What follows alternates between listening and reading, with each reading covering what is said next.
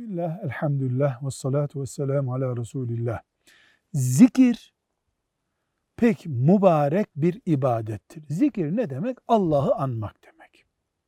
Bu eylem olarak yapılabilir. Camiye yürüyüp gitmek bir zikir çeşididir. Kur'an okumak bir zikir çeşididir. Ama tesbih gibi yapılabilen zikirler de vardır. Eline tesbih alıp 10 defa, 100 defa, 1000 defa şunu yapacağım, her gün yapacağım denebilir.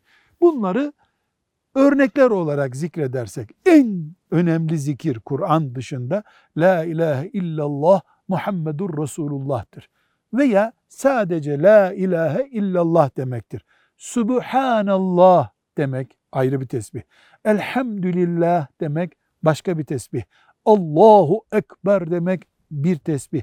La havle ve la kuvvete illa billah bir tesbih.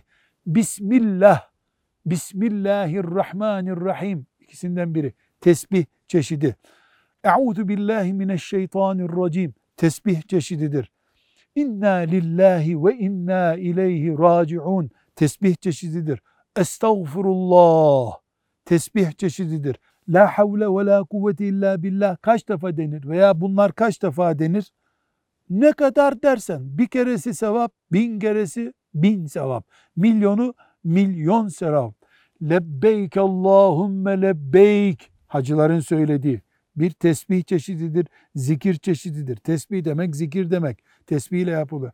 Hasbunallahu ve ni'mel vekil tesbih çeşididir. Ve Allahümme salli ala Muhammedin ve ala ali Muhammed. Muhteşem bir zikir ve tesbihtir. Velhamdülillahi Rabbil alemin.